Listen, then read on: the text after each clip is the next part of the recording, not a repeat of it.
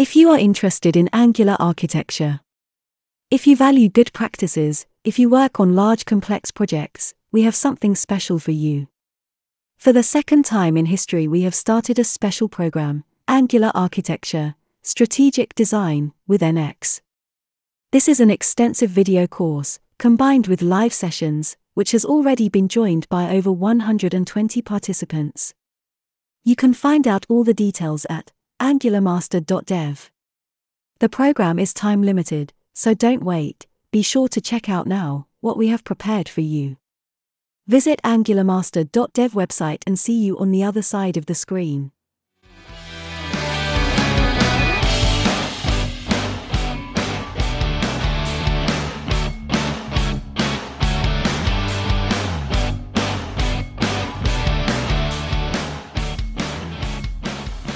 What's up, everyone? This is Dariusz Kalbarczyk, co-founder of NG Poland, JS Poland, AngularMaster.dev, and WorkshopFest.dev.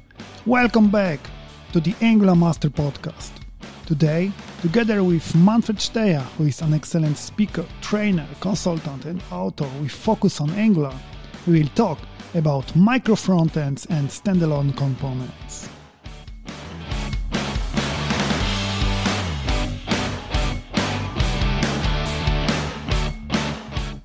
Hi, Manfred. How are you? Yeah, yeah, I'm fine. So thanks for having me again. We will start straight away with the most difficult question. You are doing quite a lot with micro frontends. However, there is a rumor that micro frontends are bad for UX and bundle sizes. Why is that? Mm, yeah, so actually, this is quite a critical question for breaking the ice at the beginning, but it's also an important question, if you ask me, because it's somehow true. I mean, in general, there is not a thing as a good or a bad architecture. There are several possible architectures, and some fit more for your current needs, and some fit less for your current needs. That means in general, you need to know your architectural goals and then you can evaluate them against several options. And if you say, well, there might be a downside in terms of UX and bundle sizes, yeah, that might be, but not always UX and bundle sizes are the most important goals. If we talk about a business application that is mainly used in the intranet or via uh, broadband internet, then bundle sizes might not be the most important criteria. Exactly. Obviously, if you want to sell something, if you implement the next Amazon, bundle sizes is really a huge critical, and important yeah. topic. And the same is for UX. So if we imagine a huge business application, then you might have several business domains. Like I always bring the example with accounting and cost calculation. And in huge companies, uh, different people work with cost calculations and different people work with accounting. So it does not really matter if the button is here slightly different than there. So it, it always depends, but it might not be your first goal, your most important goal. Uh, saying this, there are for sure other uh, situations where you need a consistent UX and UI where consistency is king. So it, it always depends. And the good message is also if you really need to have small bundle sizes and a consistent UX, consistent UI, there are even some solutions for micro frontends. It's challenging, yeah, but there are some solutions you could follow. I see. But if we decide to do so, how to deal with these problems? Mm. So let's say you want to go with micro frontends and you need a consistent UX, UI, and you need to take care of bundle sizes. For the first uh, matter, you could go with a common design system. A lot of my customers are doing this. They are agreeing on a design system they are sharing. Of course, you should not share too much stuff when going with micro frontends because micro frontends are all about decoupling things And if you share something, you are coupling yourself to this shared part. But yeah, uh, going with a shared design system could be a good compromise. That's the first thing. And when it comes to bundle sizes, there is something like module federation that allows you to share dependencies at runtime. That means you only need to load Angular once and you can share it across several separately deployed and compiled micro frontends. All of them will pick up the same uh, instance or the same version of Angular.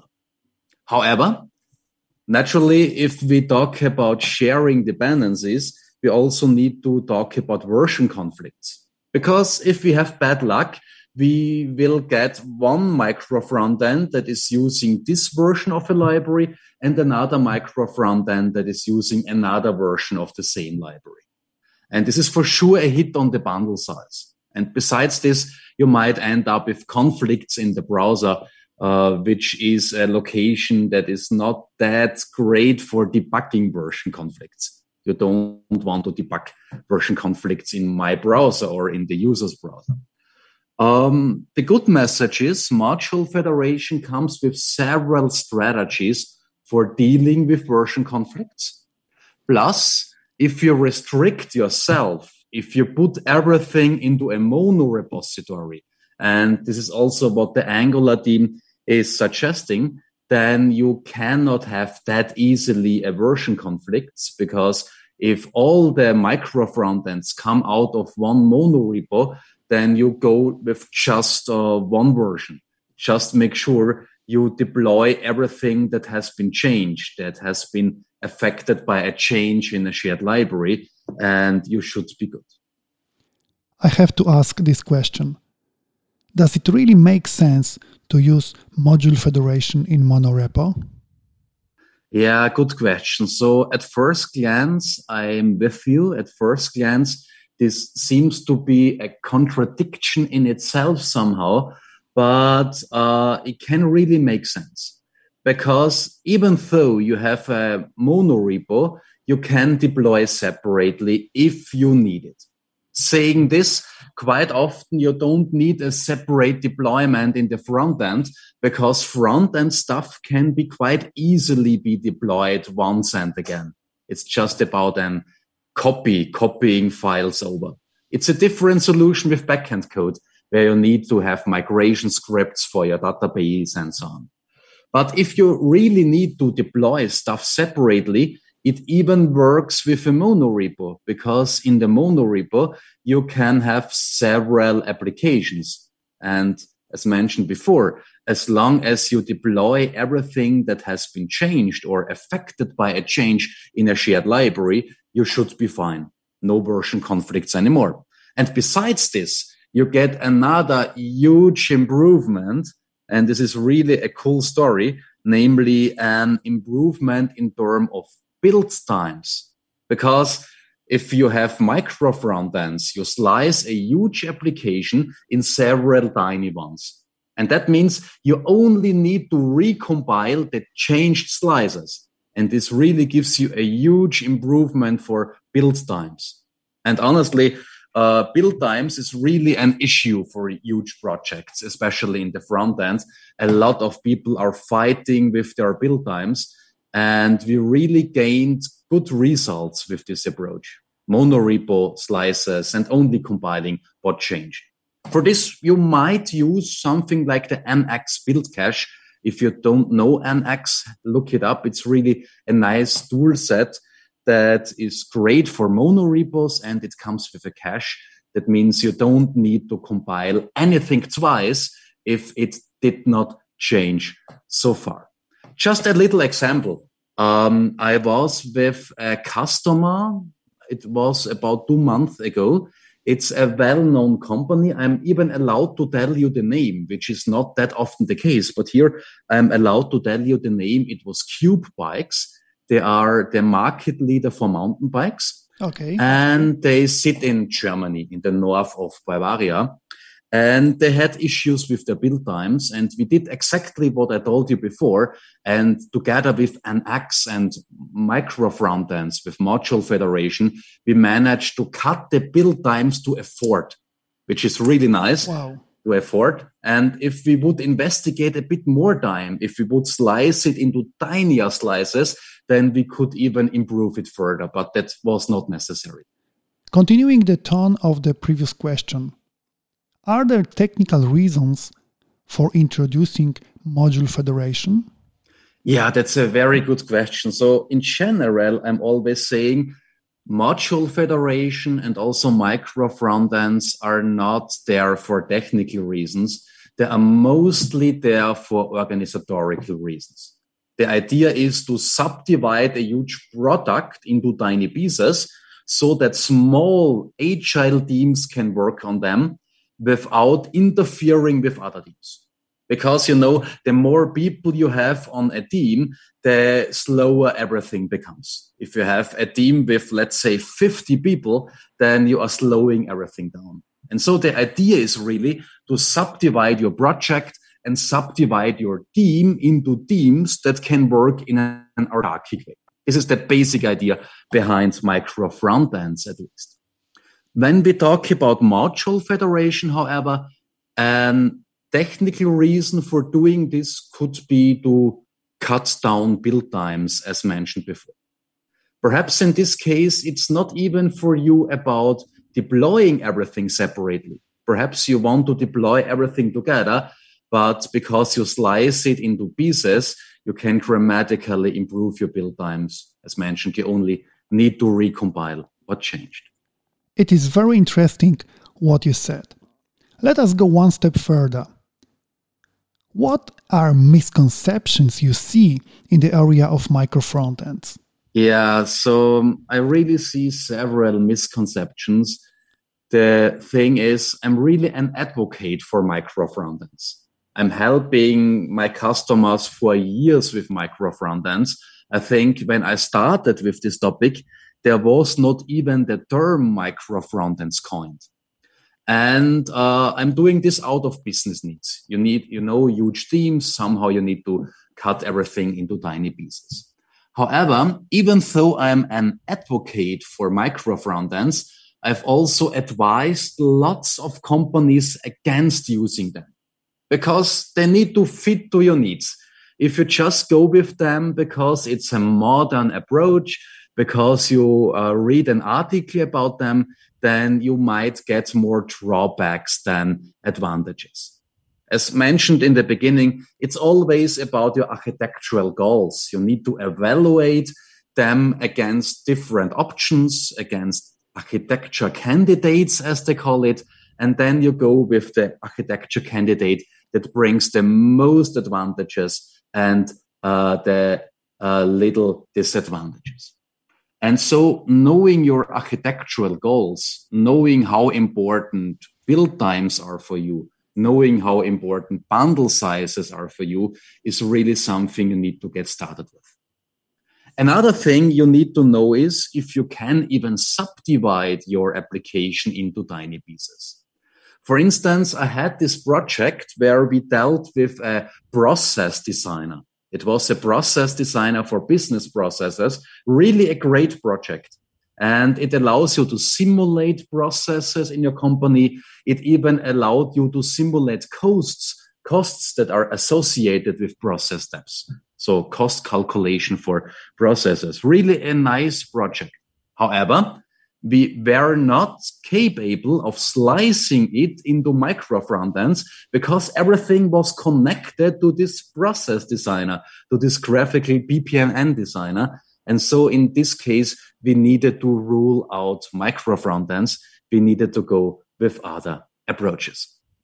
And perhaps a third misconception is you need to have some low level JavaScript knowledge if you only know Angular and if you don't know the layers below Angular, like Vanilla.js or the ECMAScript ecosystem, then it might be difficult because sometimes you need this or that hack or this or that low level trick to make everything work. Okay. Uh, so let's talk about standalone components now. Mm-hmm. How does the mental model behind the standalone components work? Yeah. So the mental model is just that we get a component with its very own ng module. In the future, those standalone components will work without ng modules. That means we can get completely rid of them. And that's why the mental model is we can think of such standalone components as of components with its very own or their very own ng modules. It's not implemented that way, but we can think of them that way. And if you are now wondering how does this fit with micro frontends and module federation, where we normally loaded a whole ng module in the past, because a module or a micro frontend is something that's more coarse grained than a component and also than a standalone component, then the answer is in the future, we can load whole routing configurations via module federation. In future, the router will just point to different routing configurations without any ng module in between. And so we can use module federation to load this or that routing configuration lazily, a routing configuration containing, let's say, five or 10 components belonging together, forming a micro front how to improve your architecture without ng modules? Yeah, that's that's also a nice question because at first glance, also this seems to be a contradiction in itself because ng modules group elements. Architecture is all about grouping and organizing stuff. And suddenly we don't have ng modules anymore. So how can we group stuff together without ng modules? And there are several approaches. One approach is to just go with folders. Just use your folder structure to group your stuff together. Another approach, and this brings me back to something we've discussed before, is to go with a monorepo, perhaps with NX, because such monorepos allow you to subdivide a huge application into libraries. And if you ask me, a library, an internal and monorepo internal library is really the PADA alternative for ng modules. Why is it a good or the PADA alternative? Well, it groups stuff together and it provides information hiding. That means we can define what's visible outside of the library and what's only visible inside of the library. Everything that is not visible outside of the library is our implementation detail. We can change it, we can throw it away, we can re-implement it. Uh, it does not matter because those changes won't break stuff that's out there in other libraries. However, everything we are exposing via the boundaries of such libraries uh, should be somehow backwards compatible. Otherwise, we will break other parts of our system. So this is one advantage of just going with libraries. Another advantage is in NX, you can define access restrictions. You can prevent that each library is accessing each other libraries, which will lead to a mess where changing something here breaks everything. And it's more lightweight because at the end of the day, a library in your monorepo is just another folder structure. So it's more lightweight and you have more advantages in terms of grouping stuff and hiding stuff. Sounds great. So, how to prepare for uh, ng module less world and how yeah. to migrate existing projects?